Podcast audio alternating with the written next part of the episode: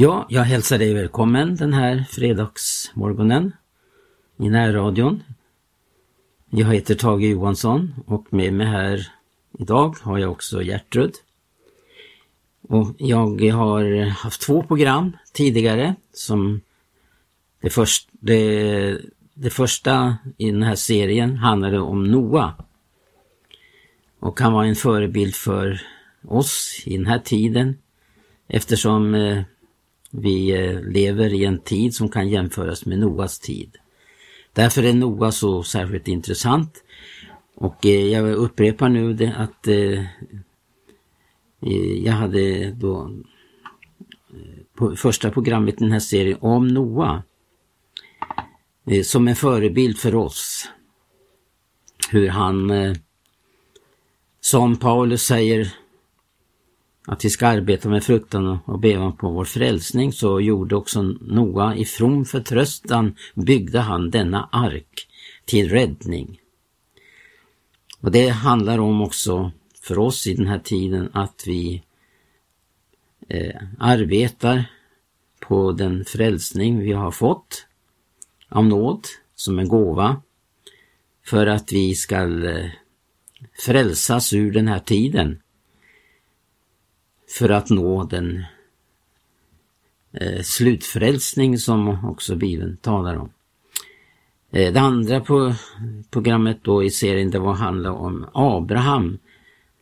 Och det här är eh, frågan om eh, människor som eh, inte kunde informas i den här tiden, den tid man levde i. Och därför är detta ett budskap till oss i den här tiden att ha Noa och Abraham som förebild. Det är väldigt viktigt att eh, ta vara på just vad Bibeln säger om en sådan frälsning. Så att vi inte går förlorade, att vi inte uppslukas av världen. Därför har det varit väldigt angeläget, som jag upplever det själv, att eh, ta upp Noa som förebild, eh, Abraham, han som bröt upp ifrån det kaldeiska ur och började vandra med Gud i tiden. Och det är väl det som också gör eh, det sanna Guds folk, det särlingar i den här tiden, att man börjar vandra med Gud. Man vandrar inte med den här världen längre, utan man följer Jesus följer hans exempel. Han är ju eh, det mest eh, starka exempel som finns. Och därför så uppmanar aposteln Johannes att eh, vi ska vandra så som han vandrade här i tiden. Men i det här programmet så, så eh, kommer Gertrud att läsa ett kapitel som handlar om också Maranata-folket. Och eh, det här är taget ur en bok som eh, Arne Imsen skrev. Maranata, du vår Herre kom. Och där har vi tidigare läst om då dels eh, Noa och dels om Abraham. Och i det här programmet då så ska vi eh, koncentrera oss på det här vad Maranata-folket är för någonting. Man kan säga så här också att det har funnits ett Maranata-folk i alla tider. Och det som har kännetecknat detta folk, det är att man har levt i uppbrott, att man eh, har tagit Guds ord på allvar. Att eh, man är ett folk som eh, gestaltar Guds rike i tiden och verkligen är tidens ljus och salt. Och vi ska nu be Gertrud läsa då det här kapitlet om Maranatafolket. Sedan nästa program kommer att handla om Maranata-församling, vad det är för, för församling. Och det är oerhört eh, lärorikt att ta del av eh, vad denna broder Imsen förkunnade en gång i tiden. Jag ber Gertrud läsa det här kapitlet då, alltså Maranata-folket. Ja, Maranata-folket förvaltar och förmedlar ett mångfacetterat och Kristus-centrerat frälsnings och helgelsebudskap för att göra de heliga skickliga att utföra Kristi tjänarevärv, att uppbygga hans kropp. Ingen av de ursprungliga bibeltexterna har i vår tid lämnats oantastad, varför äldre och nyare vrångbilder och villfarelser rensat bort anstöten och konstruerat en allmännelig kyrka med teologiska system och former med många hedniska styggelser fram av otäcka andemakter. Det är annars helt omöjligt att förklara sakramentalism, klerikalism, exorcism på astronomiskt avstånd från apostolisk gudstjänst och församlingsliv. Kyrkans myter är just inget annat än myter, men absolut nödvändiga för att med mysticism, besvärjelser och magi, med statligt stöd, trollbinda massorna i sina armar för att kunna fortsätta sin skamritt på vilddjuret. Ett bländande sken av gudsfruktan, men en dundrande förnekelse av dess kraft. Det är årtusenden som skiljer oss från den urkristna församlingen. Så mycket har hunnit förändras på så många områden. Men för det vakna och medvetna Maranata-folket tycks det som om tiden stått stilla. Allt går i repris. Det är egentligen inget nytt under solen. Utanför Kristus regerar fortfarande med förtätad auktoritet denna världens förste och tillbeds oblygt och hängivet såsom denna tidsålders Gud och ändå är inte denna ondska värst och lika farlig för den enskilda och lilla människan som dess lokala varianter och utspel. Vad vet vi egentligen om den värld som vi bebor? Om vi öser ur samma kunskapskälla som Maranata-predikanten Noa, så borde vi veta åtminstone lika mycket som han visste om den värld i vilken han levde och verkade. Han var på en och samma gång en tröst för och en dom över den stryktåliga och blaserade civilisation som kunde uppvisa storslagna bedrifter inom vitt skilda områden. Vi har inga opinionsundersökningar som visar hur samtiden pendlade för eller mot honom personligen och hans livsverk. Kan man tänka sig Noa engagerad för att övervinna procentspärrar och tillskansa sig olika former av subventioner för att fullborda sitt enastående uppdrag? Det var ingen större eller mindre folkopinion som hade givit honom ett politiskt mandat för att förverkliga programmet. Samhällsdebatten var säkerligen då som nu livlig och den övergripande målsättningen hos alla etablerade åsiktsriktningar i det pluralistiska samhället att skapa goda, trygga och jämlika samhällsstrukturer. Men Noas röst hördes inte i den debatten. Att så inte var fallet har troligen sin förklaring i den första salmen i Saltarens första bok. Säll är den man som icke vandrar i det ogudaktigas råd och icke träder in på syndares väg, ej heller sitter där bespottare sitta, utan har sin lust i Herrens lag och tänker på hans lag både dag och natt. Han är så som ett träd planterat vid vattenbäckar, vilket bär sin frukt i sin tid och vars löv icke vissna, och allt vad han gör, det lyckas väl. Icke så det ogudaktiga, utan det är så som agnar som vinden bortför. Därför skola det ogudaktiga icke bestå i domen, ej heller syndarna i det rättfärdigas församling, ty Herren känner det rättfärdigas väg, men det ogudaktigas väg förgås. Maranata-folket har inga illusioner om människans godhet och förmåga att med egna medel och resurser ta sig ur sitt djupa fördärv. Detta fördärv är betingat av den natur hon är född med. Det finns gränser och skillnader, men aposteln konstaterar att hela mänskligheten frälsningshistoriskt faller sönder i tre kategorier vars livskvaliteter sist och slutligen bestäms av deras relation till Gud. Guds församling är ett folk, judarna ett annat och grekerna, alltså hedningarna, ett tredje i tiden med preciserade utsägelser om framtid och mål. Det är egentligen endast Kristusrelationen som är den ödesavgörande faktorn för varje grupp, helt oberoende av alla andra viktiga och typiska förhållanden som måste ha, måste ha relevans i sammanhanget.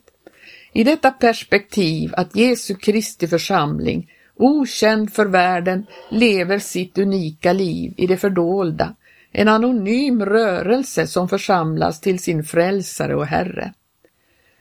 Parallellt med denna hemlighetsfulla korsmärkta livsrörelse församlas judarna till det heliga landet för att där möta sin Messias och den övriga världen församlas till Harmageddon, anförd av Antikrist, vilken är slutprodukten av allt det mänskligheten under sin mångtusenåriga historia i sin gudsförgätenhet och maktfullkomlighet lyckats prestera.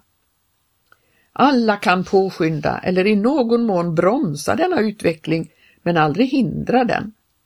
Beundransvärda uppoffringar och aktiviteter för att höja och förbättra skarornas existensvillkor inom olika områden är egentligen lika verkningsfulla som att försöka bota cancer med kosmetika och välluktande deodoranter. Den kristenhet som bytt ut saltet mot jäsande och berusande socker civilisationens dödgrävare, påskyndar förruttnelseprocessen. Med maximalt understöd av den moderna tidens sofistikerade mediautbud är avhumaniseringen och fördumningen garanterat framgångsrik. Folkhavets kaos och katastrof är ett naturbetingat utbrott av koncentrerat hat och upproriskhet mot Gud och hans styrelse.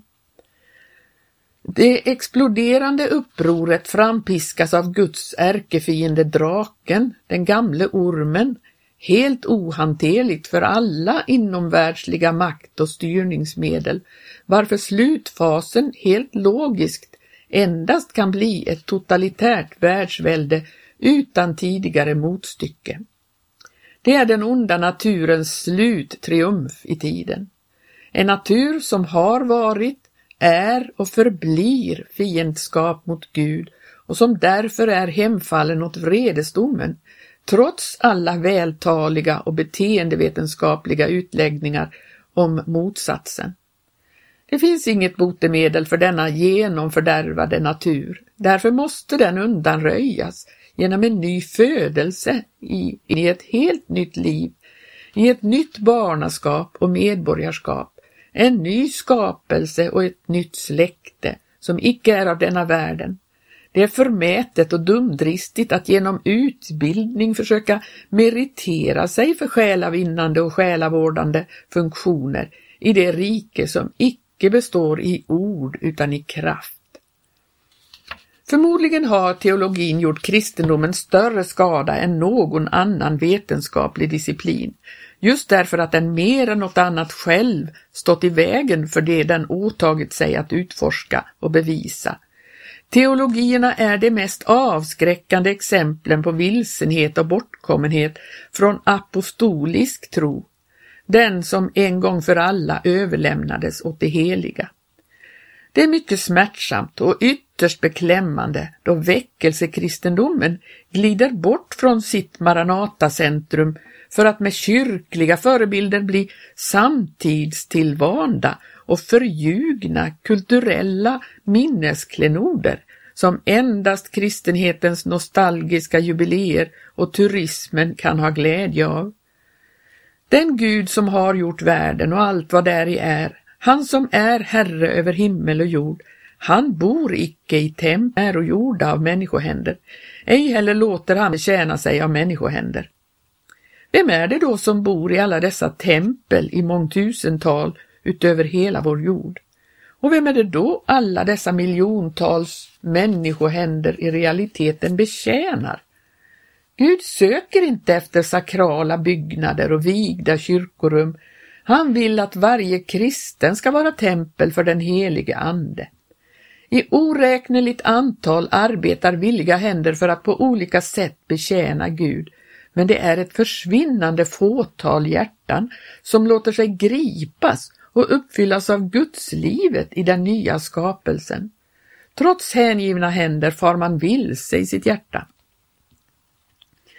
Teologerna, filosoferna och politikerna har målat och presenterat ett myller utav utombibliska Kristusbilder med fragment av sanningen. De flesta har fått hängivna efterföljare under olika tider i olika delar av världen. Vi vill nog alla representera Herren Jesus Kristus i tiden och göra sällskap med honom för spännande upptäcktsfärder uppe på höjderna, men knappast för att tillbringa nattens många och långa timmar i enträgen bön, utan för att sova och sedan bygga och konsolidera på respektabelt avstånd från all närkamp med avgrundslika kraftmätningar i demonbesatta människovarelser. Sömn är en legal nödvändighet för alla och det vore väl en religiös och politisk välgärning att förankra lagens och profeternas portalfigurer tillsammans med Herren Jesus Kristus för all framtid på det heliga berget, mitt i det judiska samhället. Tillfället var ju helt ypperligt för att ge form och struktur åt den messianska eran. Av historiens vittnesbörd att döma har kyrkorna hämtat sina förebilder från stormötet på förklaringsberget framför den nya tidsålderns som inleddes genom den andeutgjutelse från höjden som uppfyllde hela lärjungaskaran där de var församlade, den sal i övre våningen där de plägade komma tillsammans Kyrkan har egentligen kommit till därför att kristenheten förlorat kontakten med det tema som avhandlades vid detta mycket enastående möte på högsta nivå. Där penetrerades sakkunnigt och insiktsfullt Jesu förestående bortgång, uttåg, vilken han skulle fullborda i Jerusalem. Det var ingen abdikering och flykt man planlade. Det var fastmer det stora och triumfatoriska uttåget ur en fördömd värld som fjättrad i fångenskap förblev lojal mot Guds ärkefiende Satan.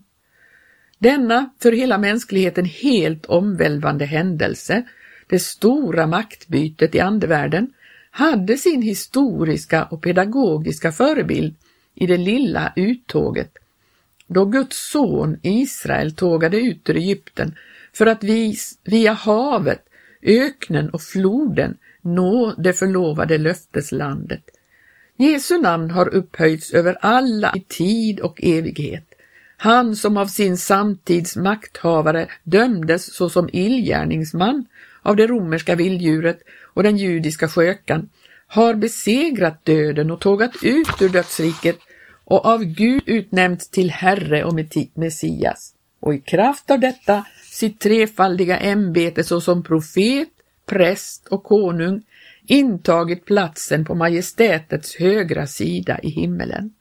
Vem kan ens komma på tanken att han skulle ha gett sitt folk uppdraget att bygga moskéer, synagogor eller kyrkor till hans ära och hans rikes framgång i tiden? Kriget mot härlighetens herre som korsfästes av denna världens vise och mäktiga har icke avmattats.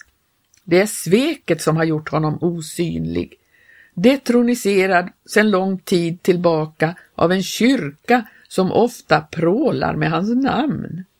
Denna kyrkas traditioner, ordinationer, ceremonier, mässor och gudstjänster förnekar apostlarnas och den urkristna församlingens Kristus och korsfäster honom åter och åter åt sig genom sitt självvalda gudstjänstväsende. I denna världsande och i detta evangelium utan korsets anstöt och under en annan herres välde rör sig denna världens alla sjöfarare, diplomaterna, köpmän, det är prästerskapet, och konungar, makthavarna. Galant och belevat i sin sina universella fredssträvanden. Detta fördärvbringande utsäde som drabbar hela jorden har den otuktiga kyrkan och otuktiga döttrar som moders sköte. Ja, det var eh, ett kapitel ur Arne Imsens bok eh, Maranata, du vår Herre kom.